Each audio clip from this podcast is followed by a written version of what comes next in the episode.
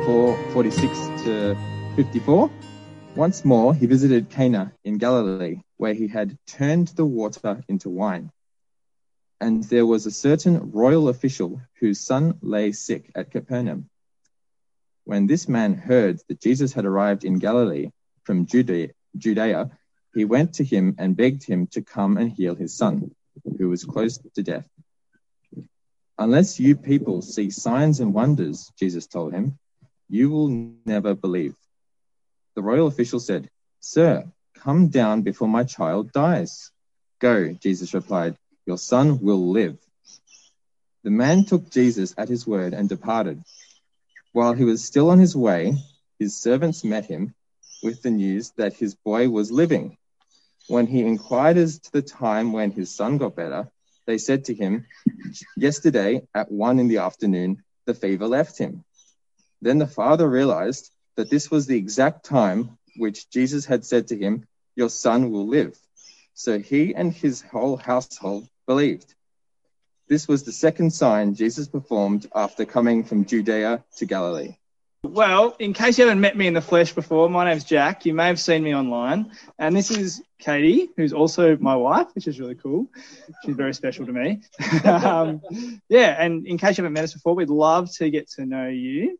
Uh, and also, hi to all the people online. It's great to be with you uh, as well, but we're enjoying being in the proximity of everyone here too.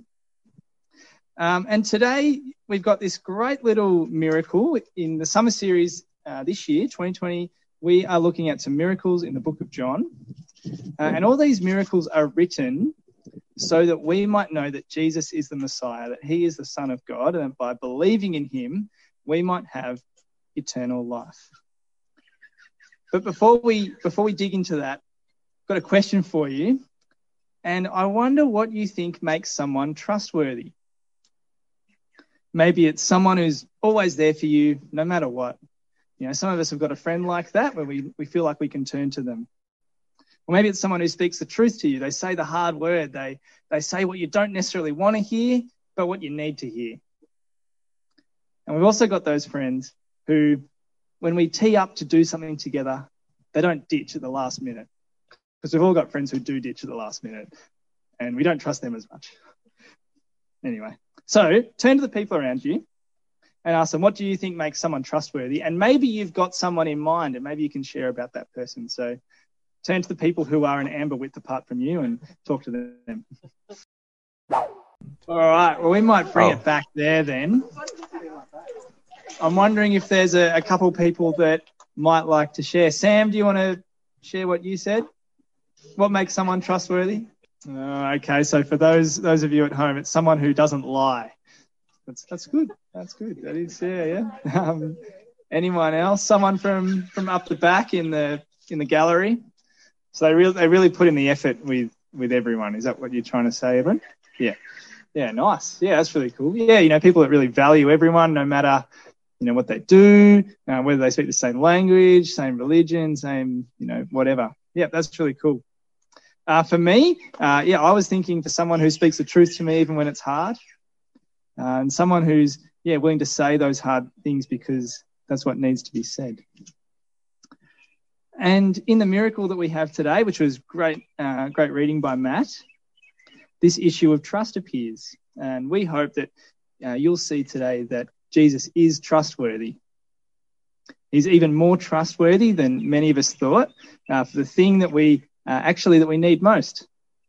That's to say that we can rely on Jesus, that he's trustworthy uh, with our lives. So why don't you pray with me and we'll, we'll get into it.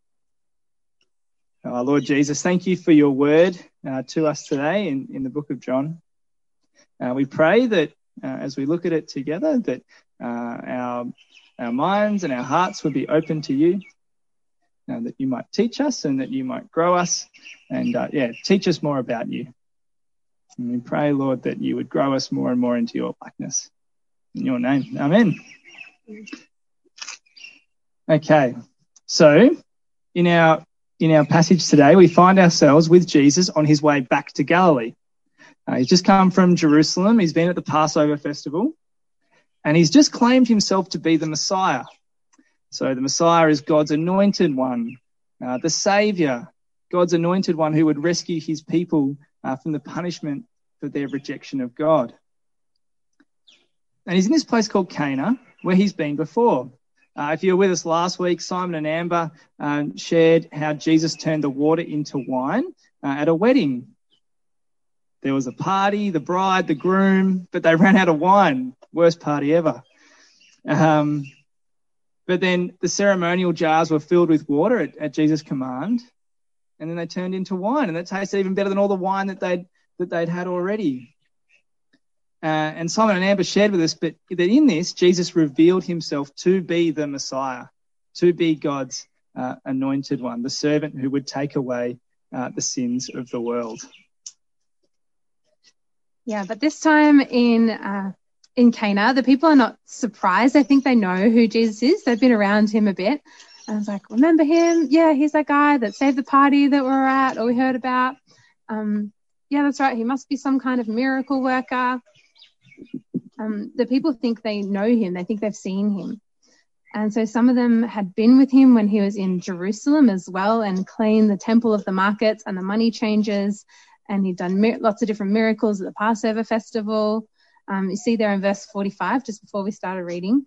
And so as the people are watching Jesus, probably waiting for the next miraculous thing to happen, um, we meet this royal official um, and he's probably someone that's pretty looked up to in society. Um, and he comes begging to Jesus. Like, why is this guy begging? Um, because he's actually really desperate. His son, if you've like seen your parents when you've been sick as a kid, or you've seen other parents worried about their sick kid, like it's, a desperate position to be in. Um, kids are so like, oh, they're going to be okay. Um, but yeah, son is ill with a fever and is close to death. He's so desperate that he would travel, likely um, by walking, from Capernaum to Cana. That's about 25 k's, as far as this could, any of us could even go in Melbourne up until very recently.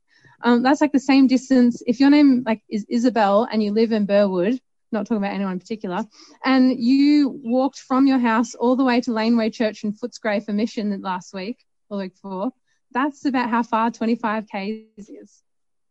It's about five and a half hours of straight walking, no breaks. You'd probably be walking for the whole day, um, and you'd be absolutely exhausted at the end. But he thinks Jesus is the only one who can help him. So that's why he goes.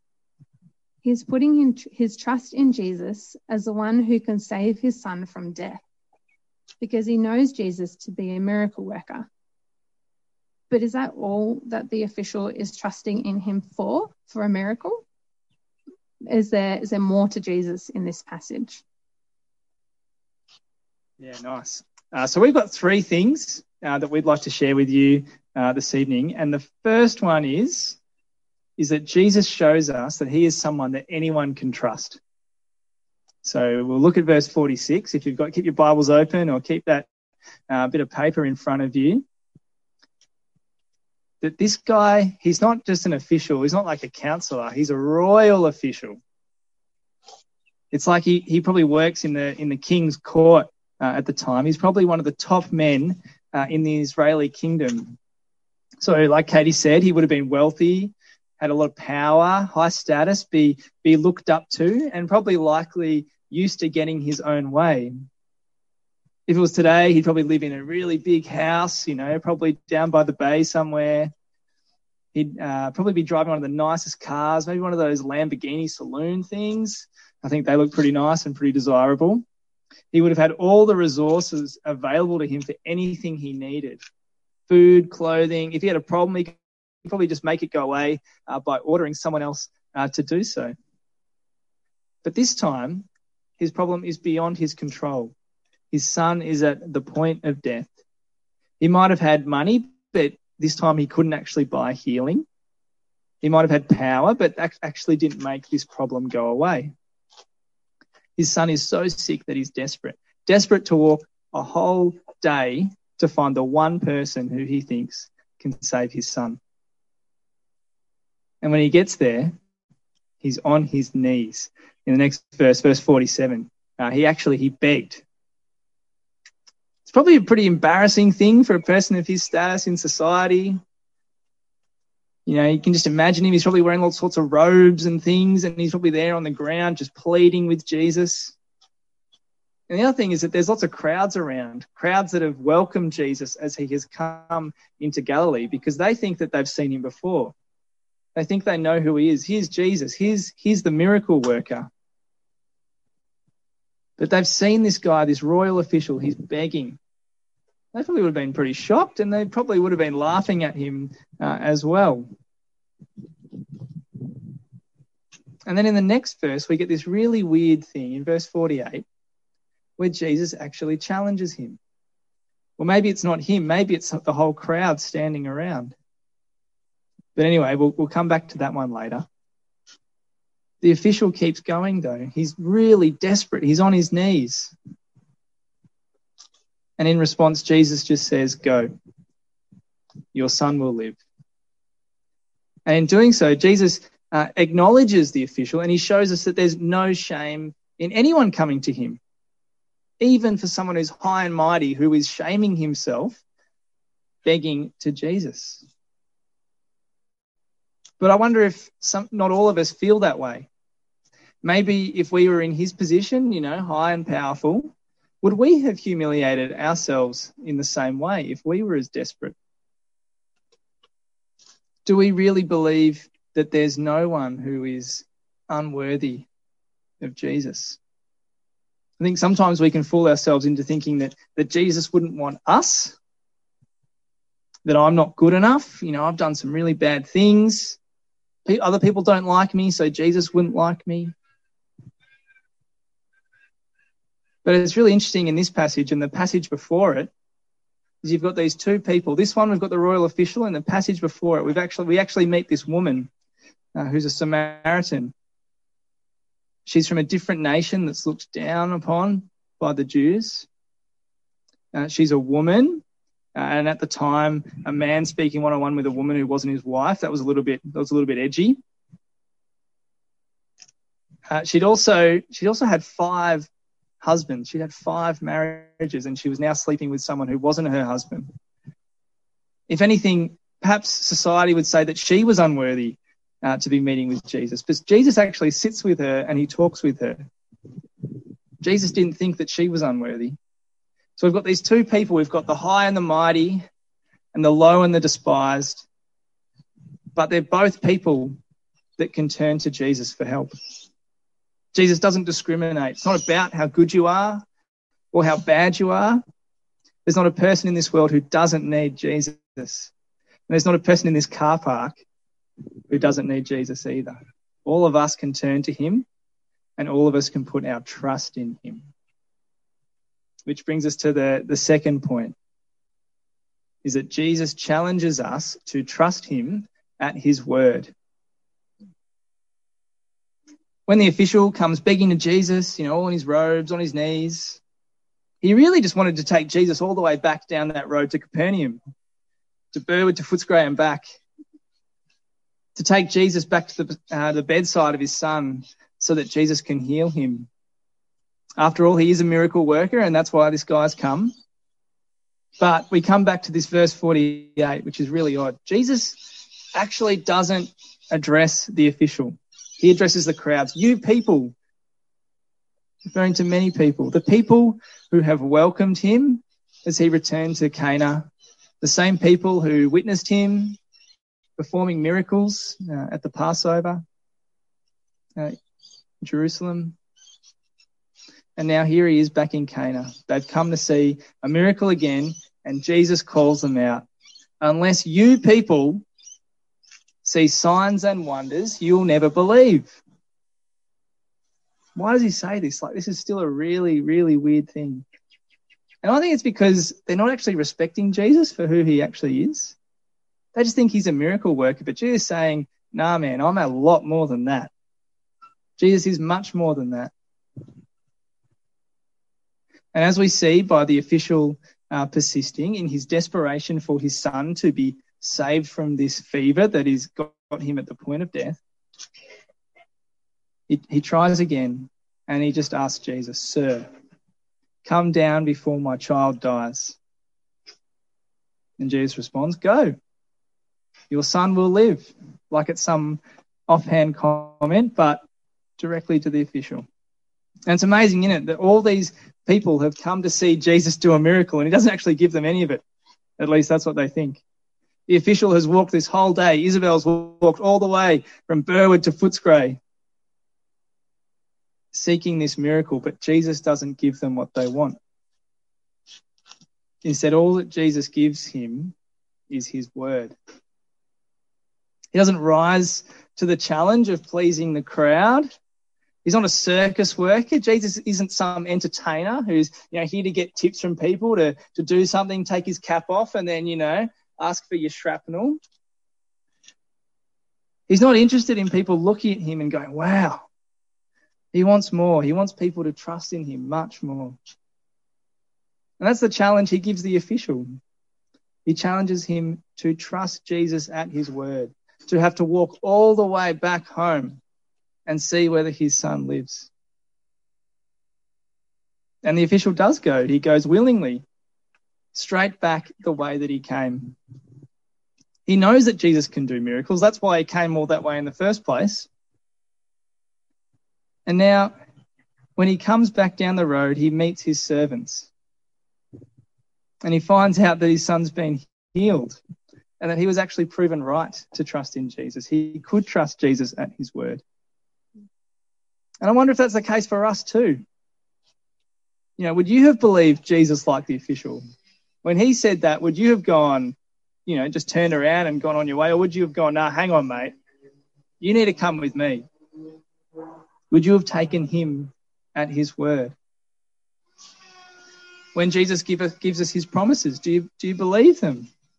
His promise of eternal life if we believe in his name. His promise of sins forgiven by his death on a cross in our place.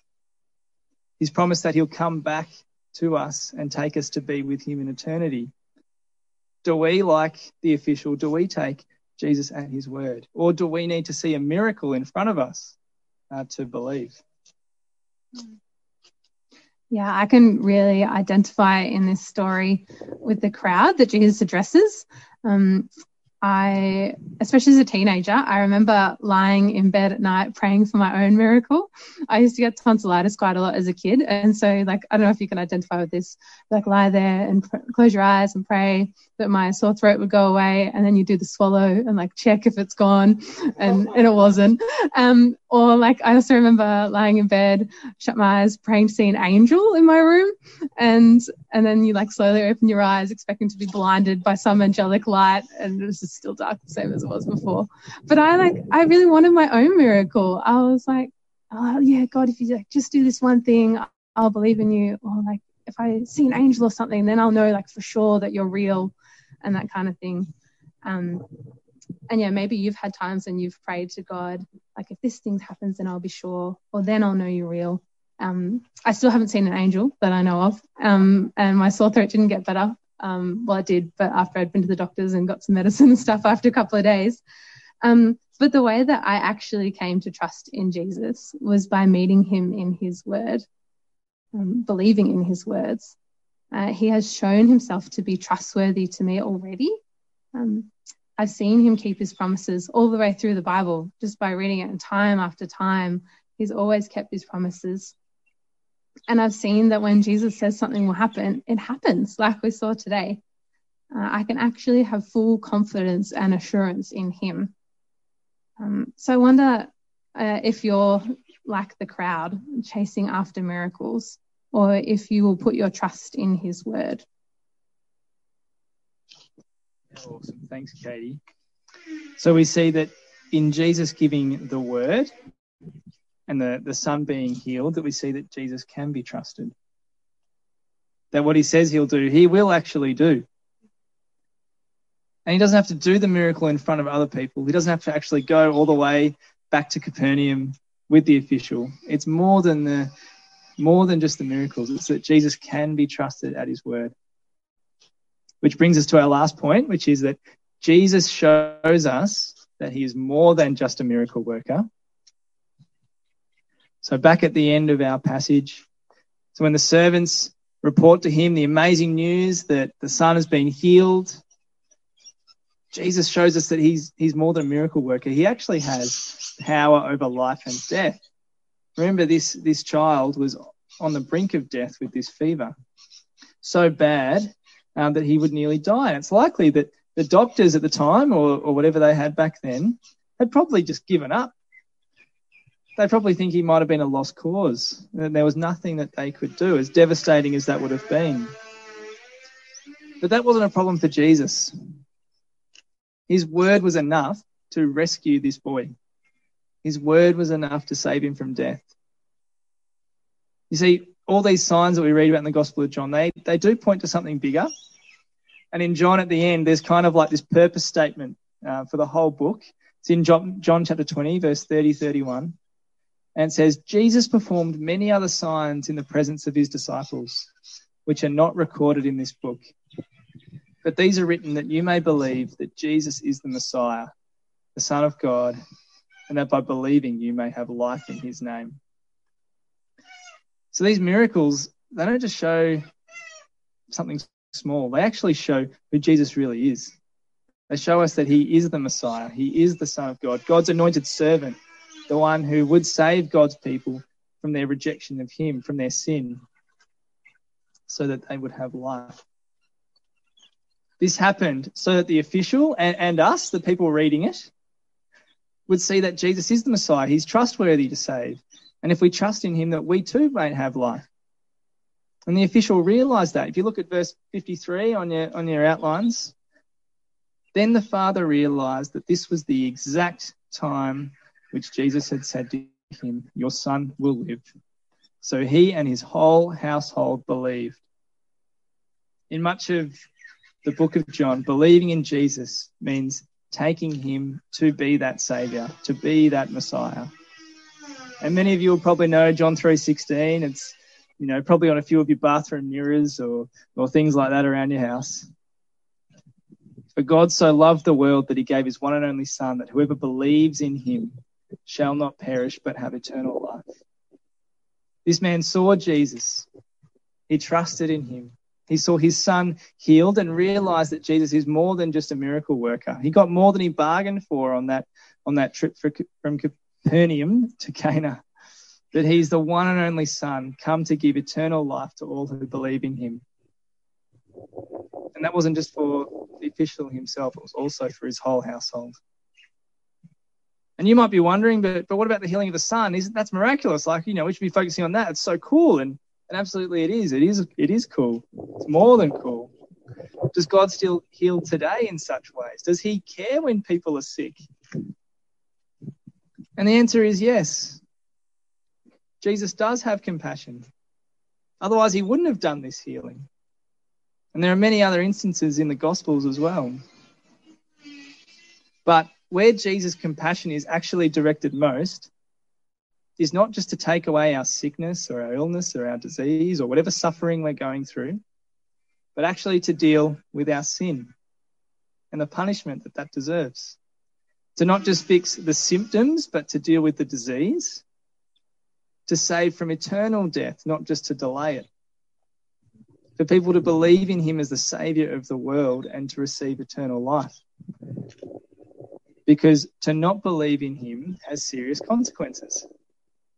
And Katie's going to talk a bit more about that. Yeah, I had some of those similar questions that I was reading it. Um, I'm like, well, what about healings now and sick people? And I've thought a bit about sickness and death. Um, I used to work in an emergency department as a nurse, and sometimes we saved people and sometimes we didn't. And I remember an older nurse um, saying to me once after we've been trying to save this guy uh, that like anyone who comes into the emergency department gets a second chance in some ways.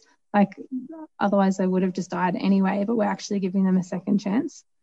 Um, but I kind of realized even the days when I felt really good about myself and my patients had gone really well and I've been able to help them and they lived or gone home and stuff like that, that they're still, even when they were healed, that they'll still die.